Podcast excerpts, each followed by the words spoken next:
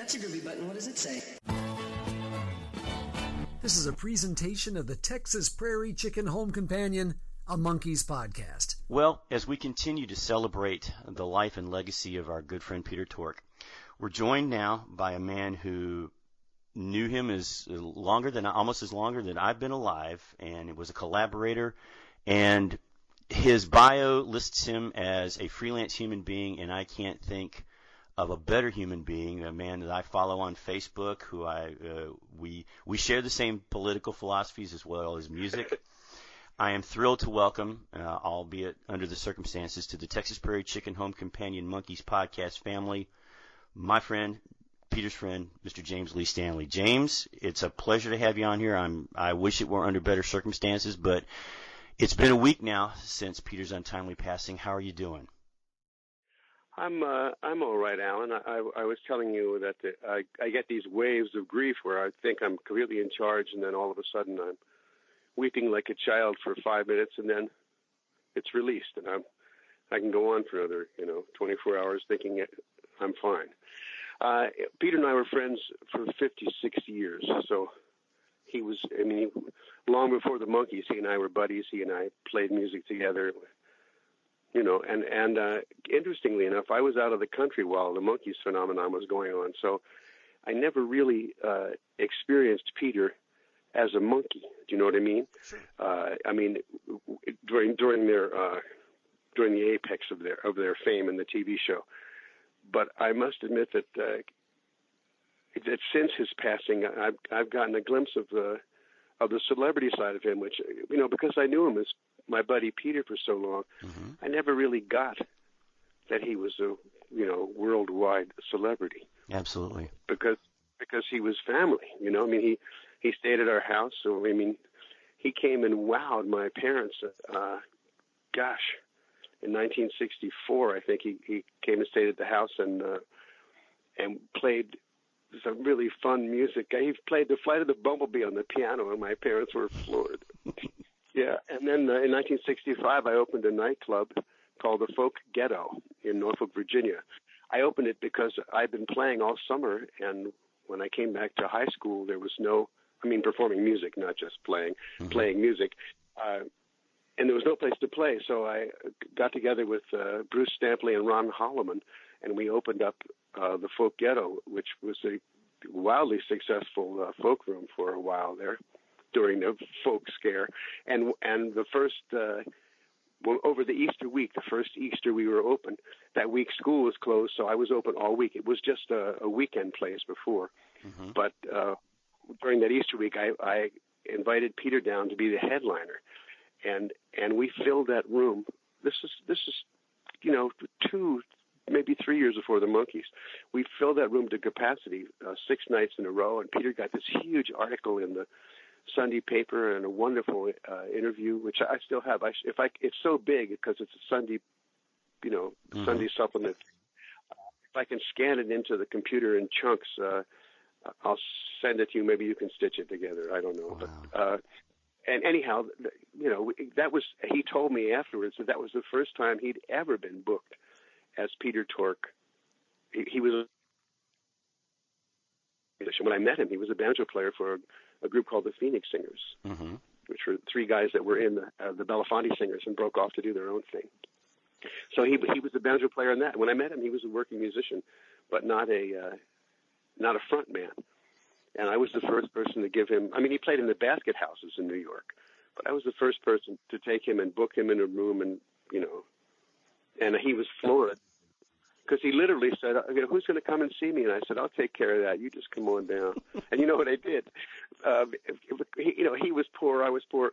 Uh, I sent him the the airfare one way to get down there because I thought, you know, if I send him the round trip, what if he just cashes it and doesn't come? You know, so yeah. So I bought him. I bought him. The, I didn't send him money. I bought him a one way ticket.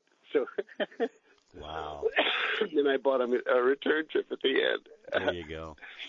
Well, for oh for the na- for the people in the nation who know of you but don't really know the backstory, talk a little bit about how you and Peter met and, and what attracted you to him as a person and, and uh, somebody that you decided that you wanted to be friends with. Oh Well, it wasn't a, a decision. It was just an evolution, you know. Uh, when I met working with a fake ID in a nightclub in Virginia Beach called the Shadows, and uh, I pretended I was 18, although I was 17.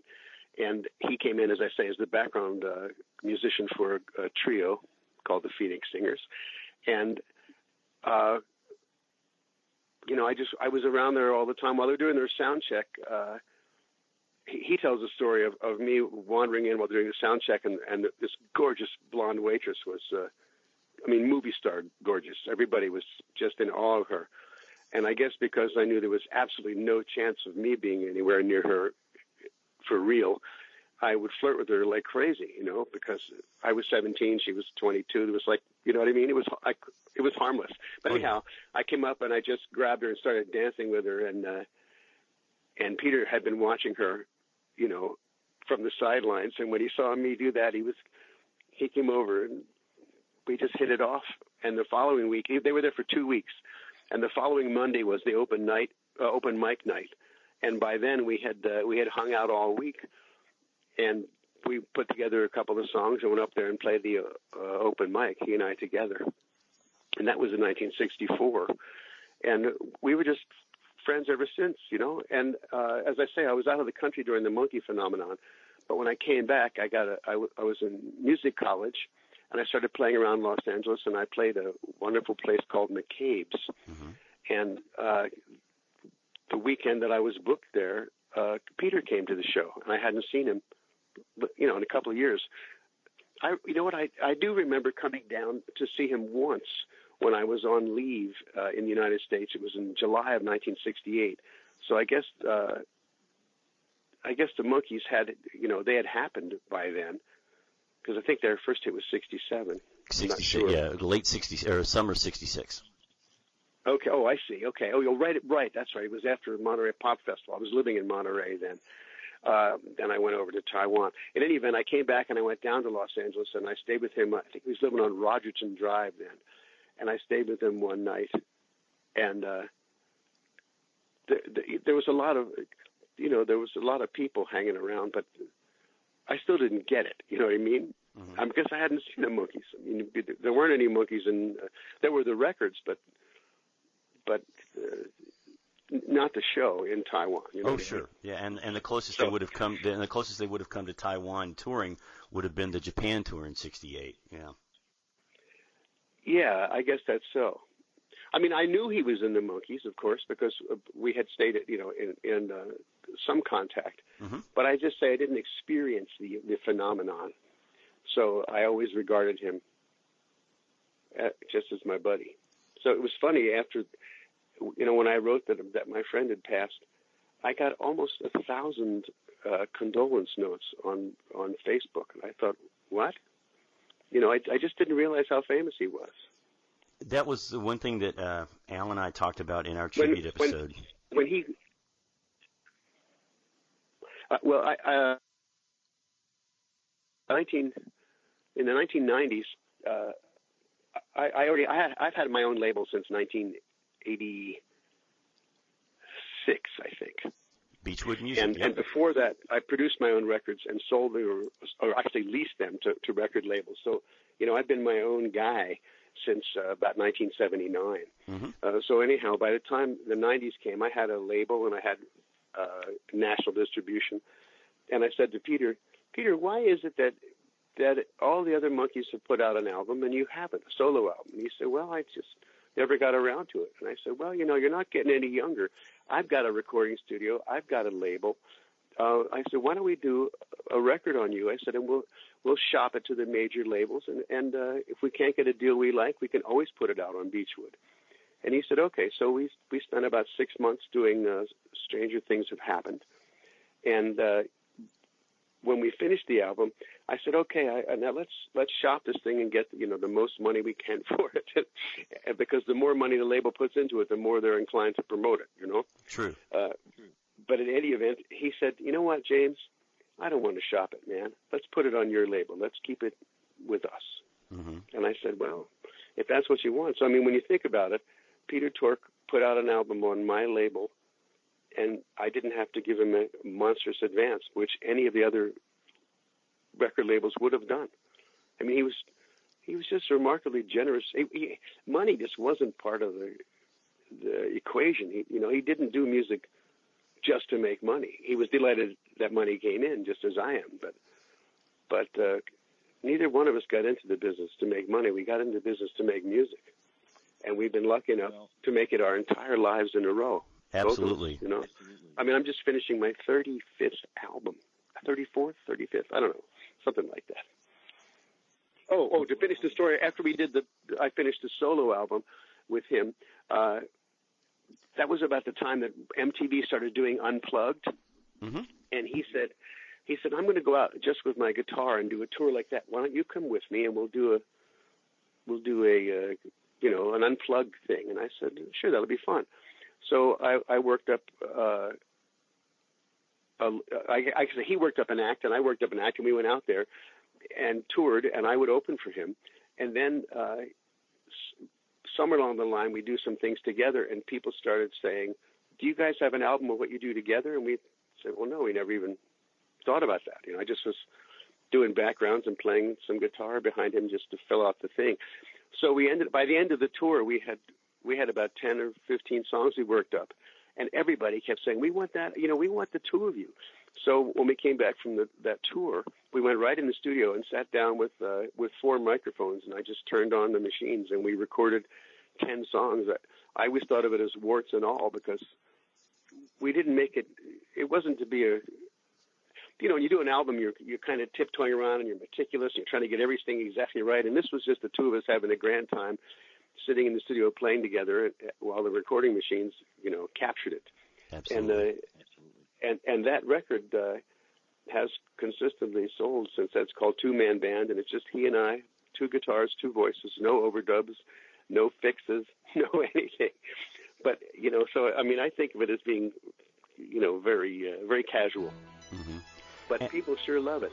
Absolutely. Well, to Al and I have talked about. We think Stranger Things Have Happened may be one of the best Monkee solo albums of them all because it's it. Peter is just that. That's him at his best. To be perfectly honest. Yeah. And we all love it. We push it. You know, I've I do.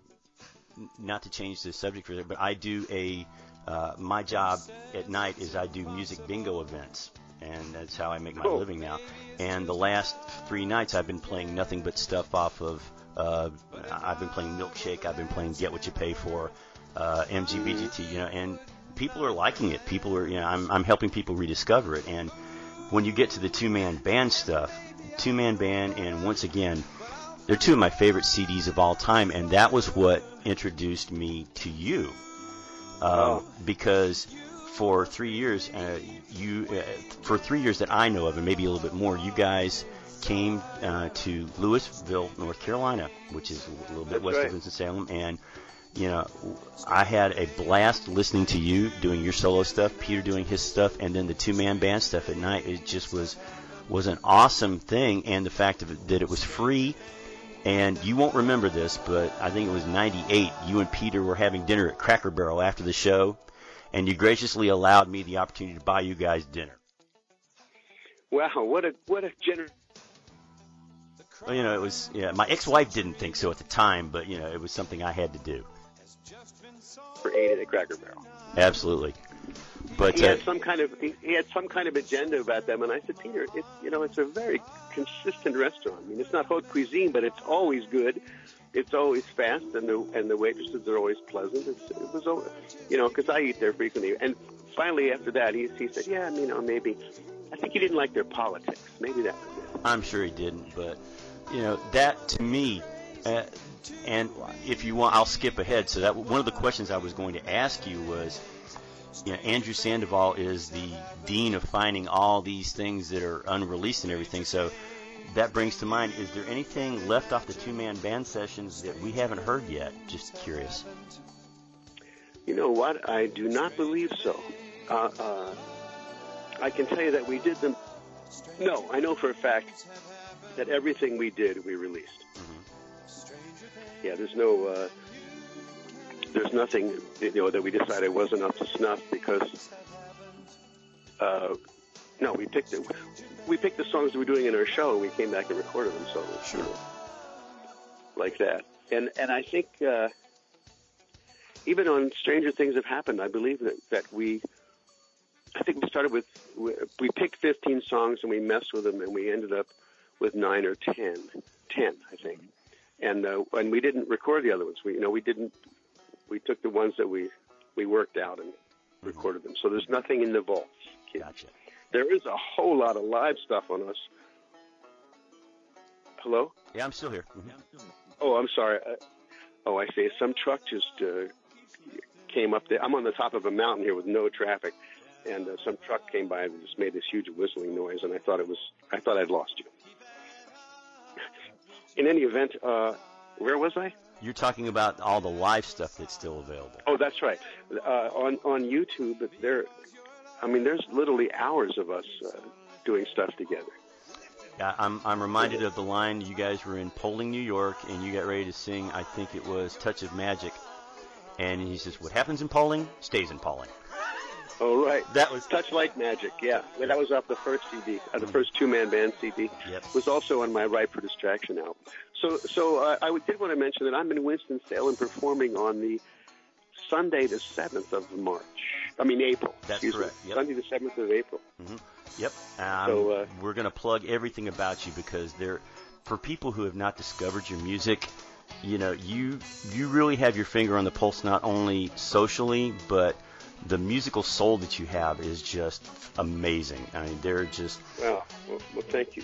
I have, you know, as you know, my. You, you know, Mickey Mickey Dolenz goes out and does the karaoke for Make a. Wish now. So my goal would be to sing either Stolen Season or um, uh, yeah, probably Stolen Season is my favorite song of yours. Uh, but you know, those, those the two man band, the, the the chemistry that you two have together musically is just amazing, and and that's one of the things. It's really sweet, isn't it? I mean, I, I to go back and revisit it over the past uh, week. You know, I've been.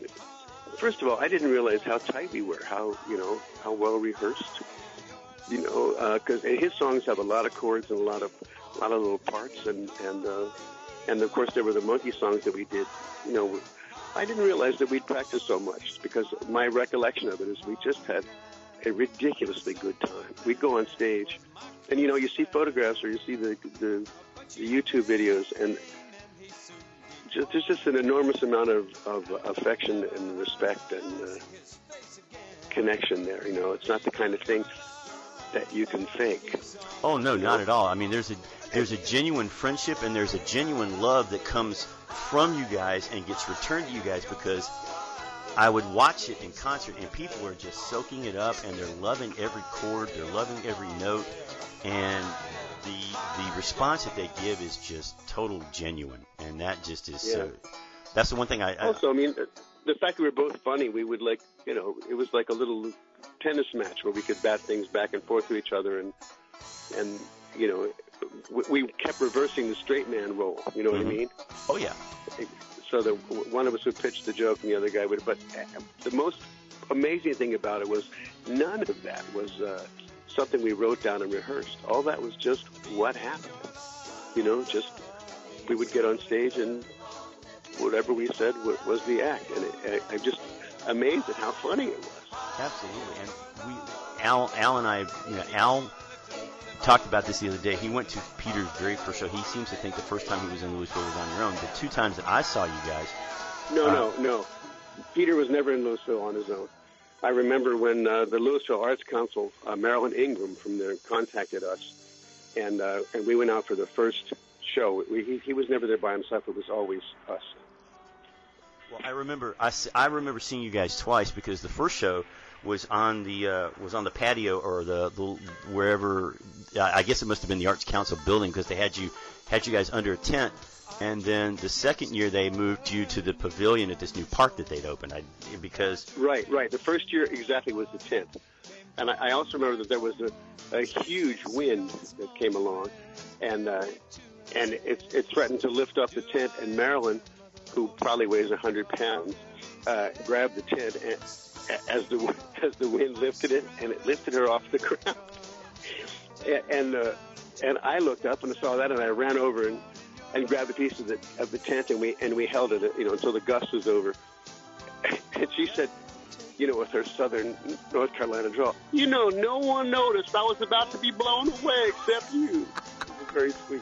Mar- yeah, Al and Marilyn are still close. As a matter of fact, she's reached out to him. Um, I guess it, there he he will be there March 7th. I've got to work that night. My and the people that I work with on Sunday nights are not usually good about me putting somebody else in there. So, but I'm gonna do, Oh, I'm gonna sorry, do my man. best. I'm gonna do my best to make it to Winston on the on the 7th. So, but one of the things I Good. want You know what? Uh, uh, excuse me. Uh, someone also just contacted me about the possibility of doing a house concert on March the 20th in Winston-Salem on Saturday night.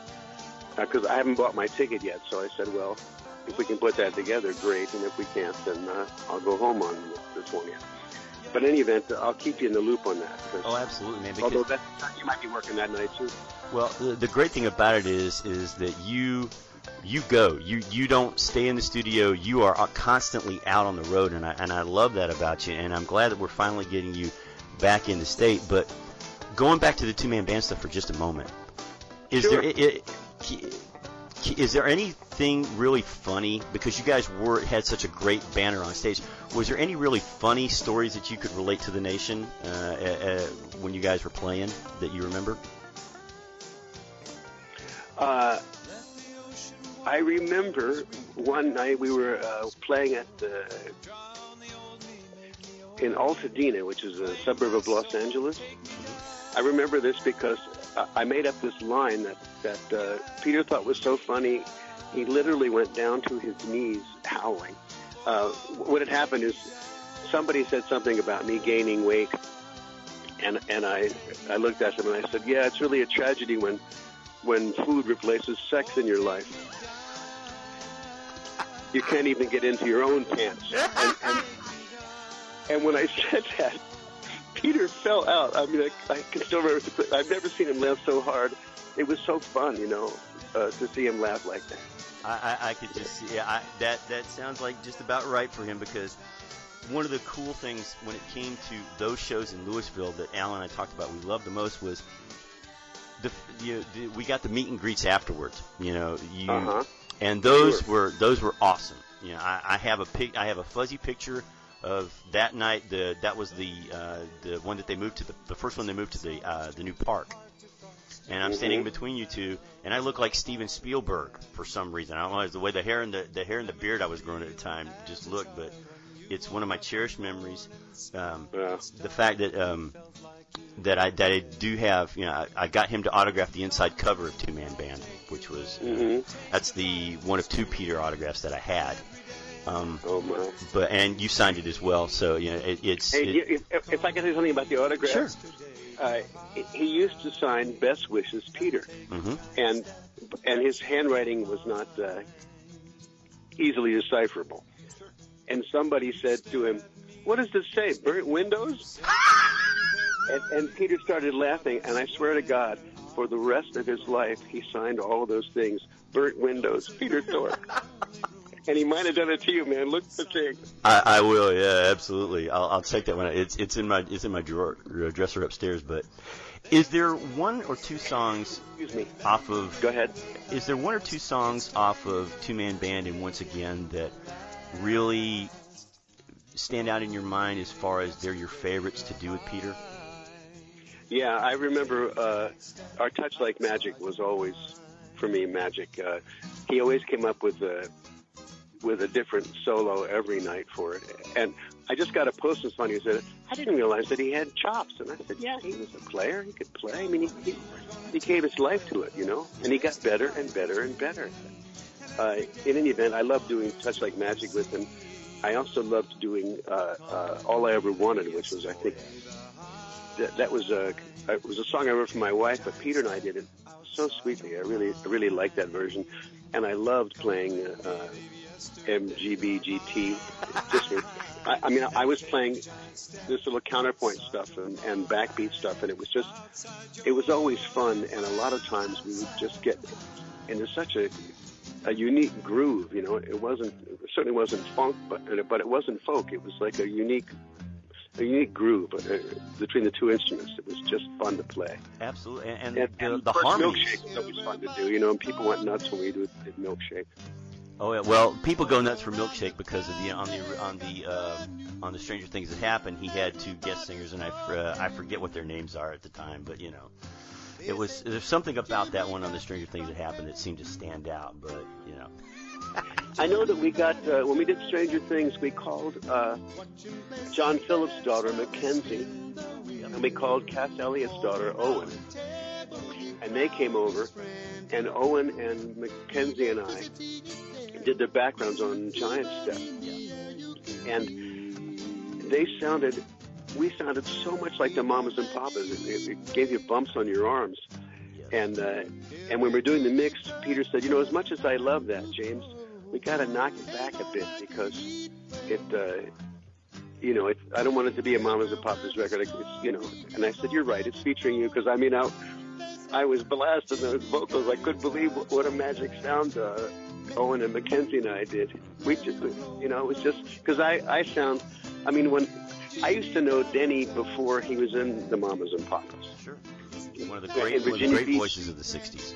Exactly. In Virginia Beach, he came down with a band called the Halifax Three, and uh, Zal Yanovsky, who was the guitar player in uh, Sebastian's band, Lovin' Spoonful, uh, he was backing up this Halifax Three, and Denny was singing great. I remember as, as I watched him sing, because I saw every show every night, two summers in a row. You know, I mean, it was like going to school for for performance and school for singing. And the way Denny would glide up into the falsetto without a vo- vocal break was amazing to me. And I used to, I used to work and work on that so that I could do that too. You know. So when, so when we, when the three of us sang behind Peter, I mean uh, Mackenzie and, and Owen and I, I, I was really emulating Denny, and boy, we sure had the blend. It was really. I, I, I know when I, I just heard a thing from Owen, and I thought, damn, I'm, I'm gonna. Gonna see if we can do one more vocal thing with those two ladies because I sure love the way we sound. she definitely inherited her mother's talent. That was that was, that was one of the highlights of it. You know, we joke about Milkshake having having uh, Nez and Mickey as background vocals, and people at the time that it came out, people thought that would be the closest you'd ever get to kind of a Monkees reunion. little did we little did we know. Yeah, you know what? I, I remember when Davey came out to the studio because he was going to sing. He was going to sing on Milkshake and and uh, and another one. And he came to the studio with his daughter, and and you know we, we had some tea. We start, he started joking around, talking, and and then I put him out in the studio, and he began.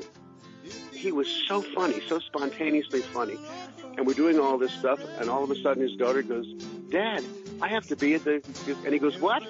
And he jumped up and ran out, and he didn't sing on the record. Oops. Well, hey, you know what? You've just given us a, a, a, a nugget that nobody else has. I love that story. That's awesome. Yeah, it was so funny because he left and I went, Peter, and he goes, I know. It was a whirlwind romance and we didn't even get kissed. Wham bam. See you later. Oh, funny. He was a good guy. You know what, Davey, every time that I played, uh, Davey had a place in Florida and a place in Pennsylvania, and if I played near there, I always, uh, you know, send him a post saying, look, I'm, I'm playing if you want to come to the show, let me know, or I'll just put you on the door. And he always called me or sent me an email, and, you know, James, I'm not in Florida, but thanks. And he was a very gracious dude. I liked him a lot. I wrote on my, uh, uh, the Apocalyptimist album. I wrote it the day Davey died. Well, it's it's kind of funny that you and I are talking, uh, reminiscing about Peter on the seventh anniversary of David's unfortunate uh, uh, unfortunate passing as well. So, but one of the things Is that it the seventh? You say? no, it's actually today is the yes seventh anniversary, uh, two twenty nine, twenty twelve. I can't believe that. Yeah, I know. That long ago. Yep. But as, uh, as we always say jokingly, leave it to David to go out on a leap year, so we don't have to celebrate it every four years. Uh, yeah, yeah, really. But the one things I was, was going to go back to the two man band stuff for a second. One of the things that I also enjoyed not only was the the guitar playing, but the the harmonies that you two have were just magical to me, and that was what made the album. Yeah, it was pretty fun. Pretty fun. I'm looking at. I was looking at. I remember I was telling you I wanted. I'd love to be able to sing "Stolen Season." The other one is Two Wrongs. I love the guitar part on Two Wrongs. That is just you know that that's really you guys at your best when it comes to the guitars. To me. Oh, Two Wrongs. Yeah. Yeah, you know, I think that's that's. Uh, I I played lead on two songs on this album, and Two Wrongs was one of them. I can't remember what the other one was. Oh, maybe it was Everybody Knows. In any event, I, yeah, I played the I played the lead on Two Wrongs. And it's a great vocal, but "Stolen Season" is is always going to be my favorite song of yours because I just love the lyrics of it, and I will be. Uh, it is on my phone, and when it pops up, I'll start singing loud, and people. I'll be driving out, and people will be looking at me like, "What is that guy? What is wrong with him? Is he having a? is he having an attack or something?" I'm glad you like that song. I, I I know that when I wrote it, I thought think this song might be a hit, but uh, so far I've been wrong. but I uh, to to but it's early yet. That's true. That's true. Hey, you, you know. know what I decided to do? Listen to this for stupidity. I have a record label and I have Peter Tork three, four albums on Peter Tork and I, uh, or uh, three albums of he and I and one album of him. And I've never submitted one of those songs to a film or a TV show. Wow. And, uh, and and I realized that I have a lot of connections, and I'm going to I'm to submit these songs and uh, see what we can do to keep Peter rolling. Well, I'm glad I mean? I'm glad that I inspired you to do that, man. That's great. but yeah, you know that once I'm looking at once again now. That that really was a good record. Uh, this, this one we not this one was made more like a record because we knew mm-hmm. it was a record. You know what I mean? When we came back, we it was just a goof to make two man band. We just thought it would be fun and and we did it quickly. I think we recorded the whole album in you know three three days, two days, something like that but but uh, once again we worked on for a, a couple of weeks. And, and, it's the once again has some great bulldozer is is a really cool. I I, I like the lyrics in bulldozer. I, I enjoy that.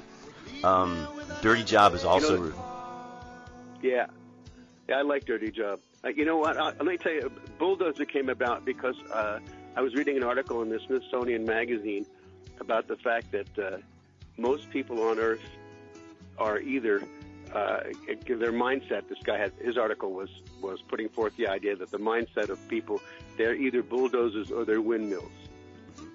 You know, a, a windmill doesn't do anything to the environment; it simply does the job, and uh, you know, and a bulldozer just goes in and knocks everything down. And he said that people fall into those two categories. It made me laugh.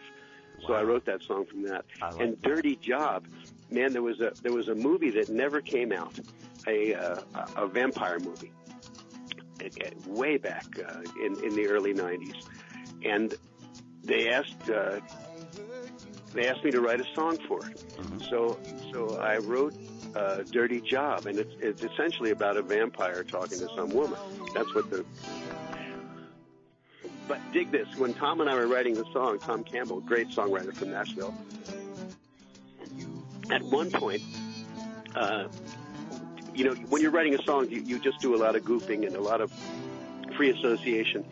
And just to fit in the rhyme, I wrote the line, and besides, there'll still be time to save the whales. And, we and we both laughed at what a non sequitur it was and how silly it was for a vampire to be talking about saving the whales, you know. But when we finished the demo, I said, you know what, Tom?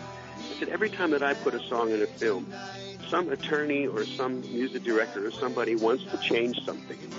I said, let's put that line in there. And then that will be the red herring that they'll chase, and that'll be the line that they'll change, and then we'll then we'll put the original line back in. And he said, "You think?" I said, "Let's give it a whack."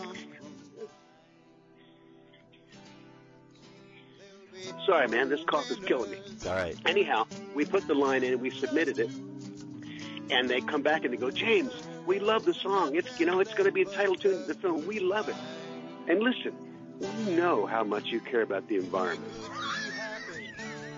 But we're thinking that maybe this line about saving the whales is a little bit outside of the thing. Do you think you could come up, if you come up with another line to replace that, we'll use the song. We'd like, and I said, you know what, you, you nailed it. It's really important to me about the whales, but but uh, I'll call Tom and we'll see what we can do. And I called Tom Campbell and said, they bought it. We howled. We howled about that.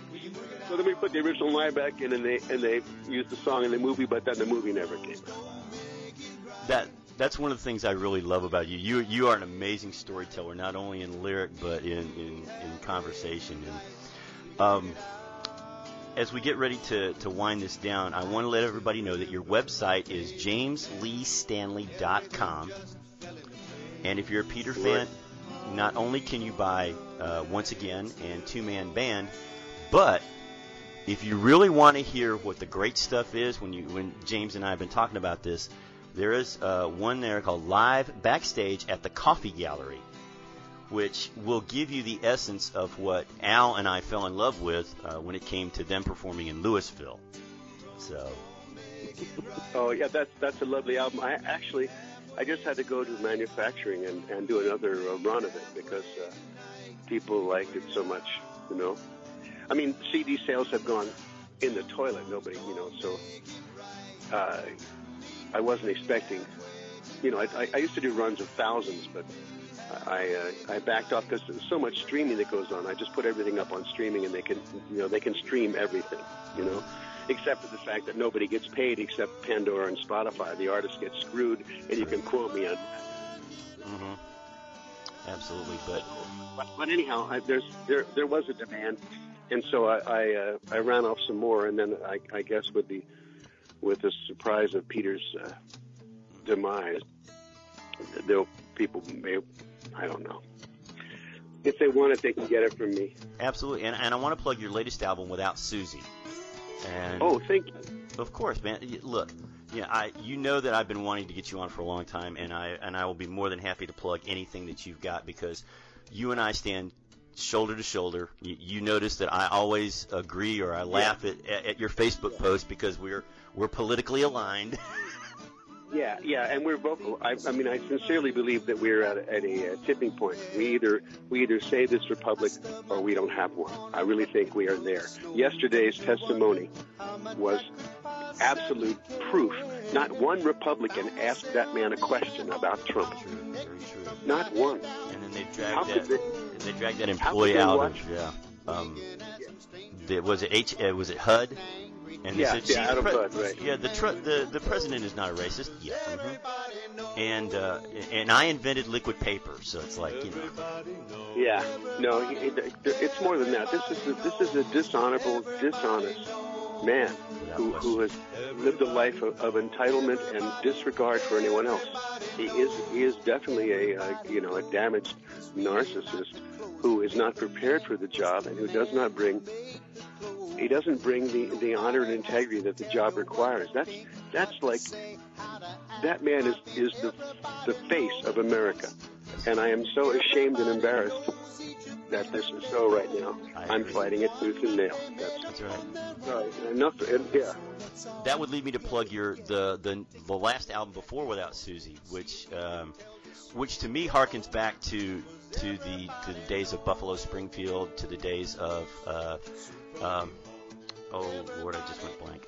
Um, even Barry McGuire, yeah, had enough yet. Songs of protest, resistance, yeah and well, hope. you know, I started saying that phrase on Facebook when George Bush declared a, a, a illegal war in, in uh, Iraq.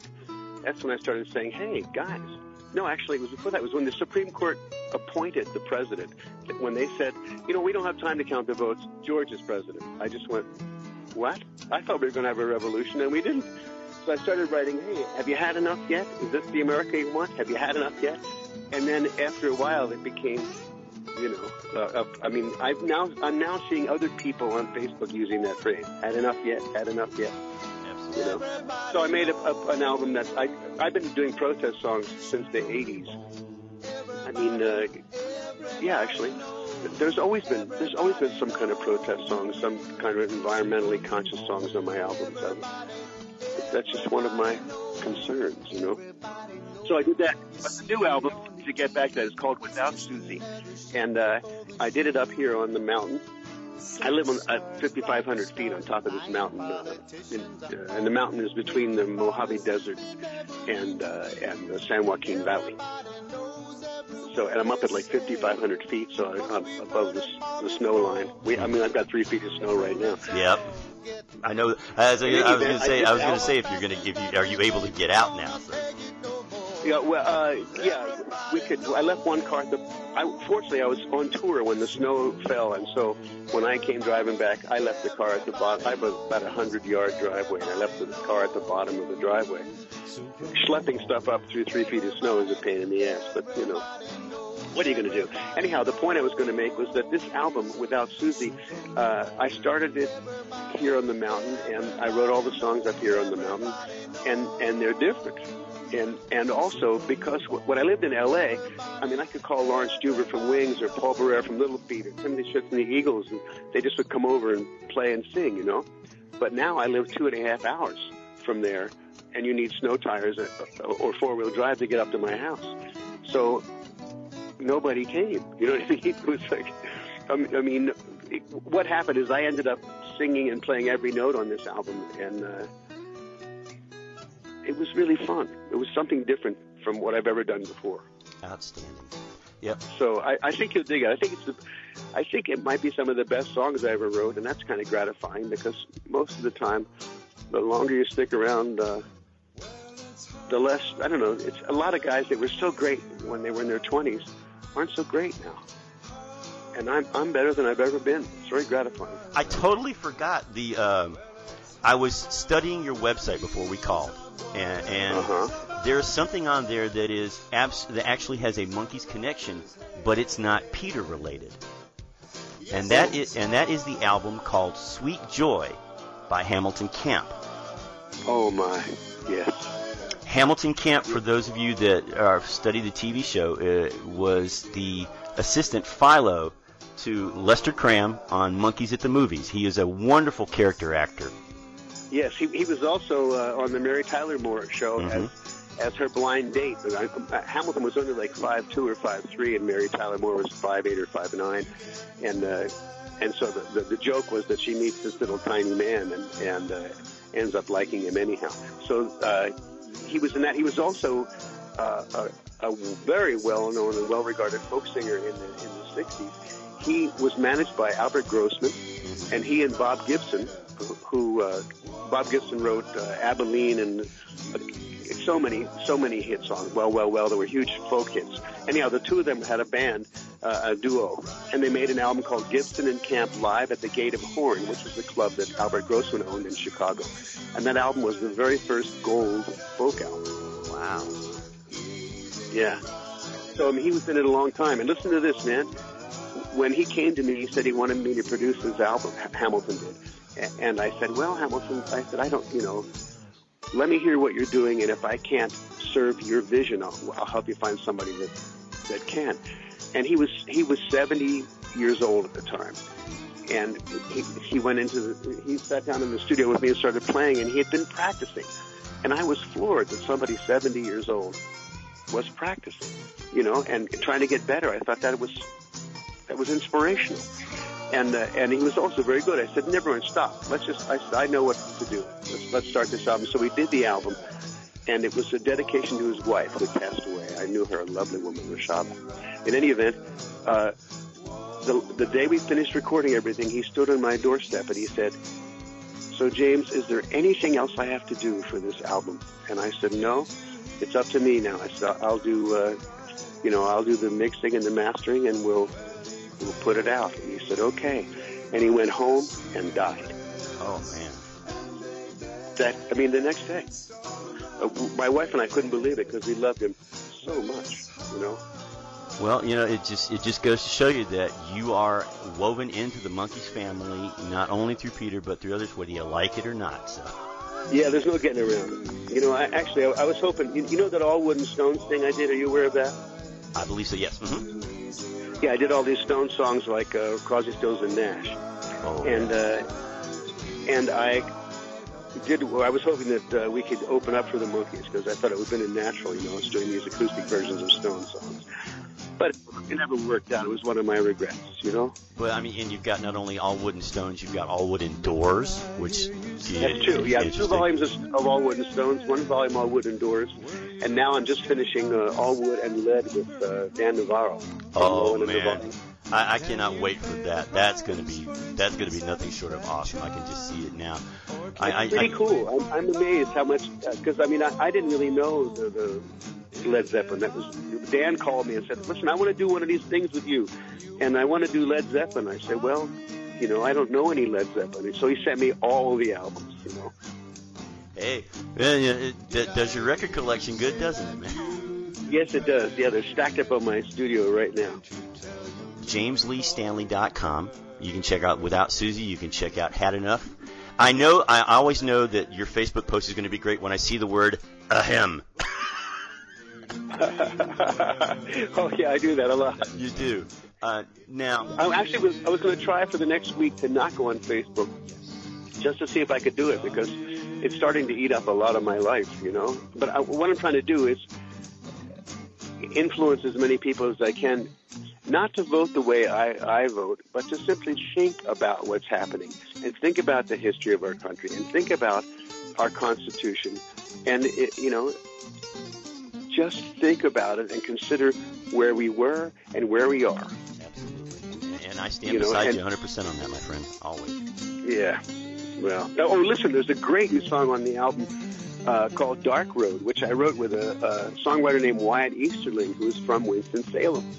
Cool. Yeah, and and uh, it, you talk about Buffalo Springfield. I really tried to get that uh, for what it's worth kind of feel to the song. It came out very cool. It's called Dark Road, and it's on Without Susie. Uh, we'll definitely check it out. Now, uh, once you get over the cold, we know you're going back onto the road. So I'm looking at the upcoming shows. So uh, if you're listening to the uh, to the podcast and uh, would like to go see him, here's where he's going to be. Uh, upcoming shows March 8th, he'll be in East Troy, Wisconsin. And I always love the club names TBA. You know, they, they, they seem to be everywhere all over the country. You know. So. Oh yeah, actually, I, I do have the name of it now, but I didn't know it when I when I put up. Thanks for reminding me. I've got to go change that. Mm-hmm. All right. So what's the name of the club? I've oh. got to turn my computer on and look. Right. It's a place I've never played before, so I didn't. Uh... Ah, understood. And then the next night, you travel from East Troy to Skokie, Illinois, at St. Timothy's uh, Coffee House. Right. Uh, on the 10th, you will be at Chicago Acoustic Underground in the Windy City. Yeah, right downtown. And these are two dates that our, our good friend, the Feroda's Queen, Jamie Telgren, should be uh, interested in. Uh, the 11th oh, and the 11th and 12th. Uh, I know she lives in Iowa. I'm not sure specifically where yet, but uh, on the 11th and 12th, you'll be in Mount Vernon, Iowa. On the 11th, at Little Fest concert, house concert, and then at the Palisades Cafe on the 12th. Yep. And the 13th, I'll be at the Shank Hall in, in Milwaukee and the 15th I'll be at uh, oh dear in Rockford, Illinois. I, I played this club for the first time uh, last year, and it was wonderful.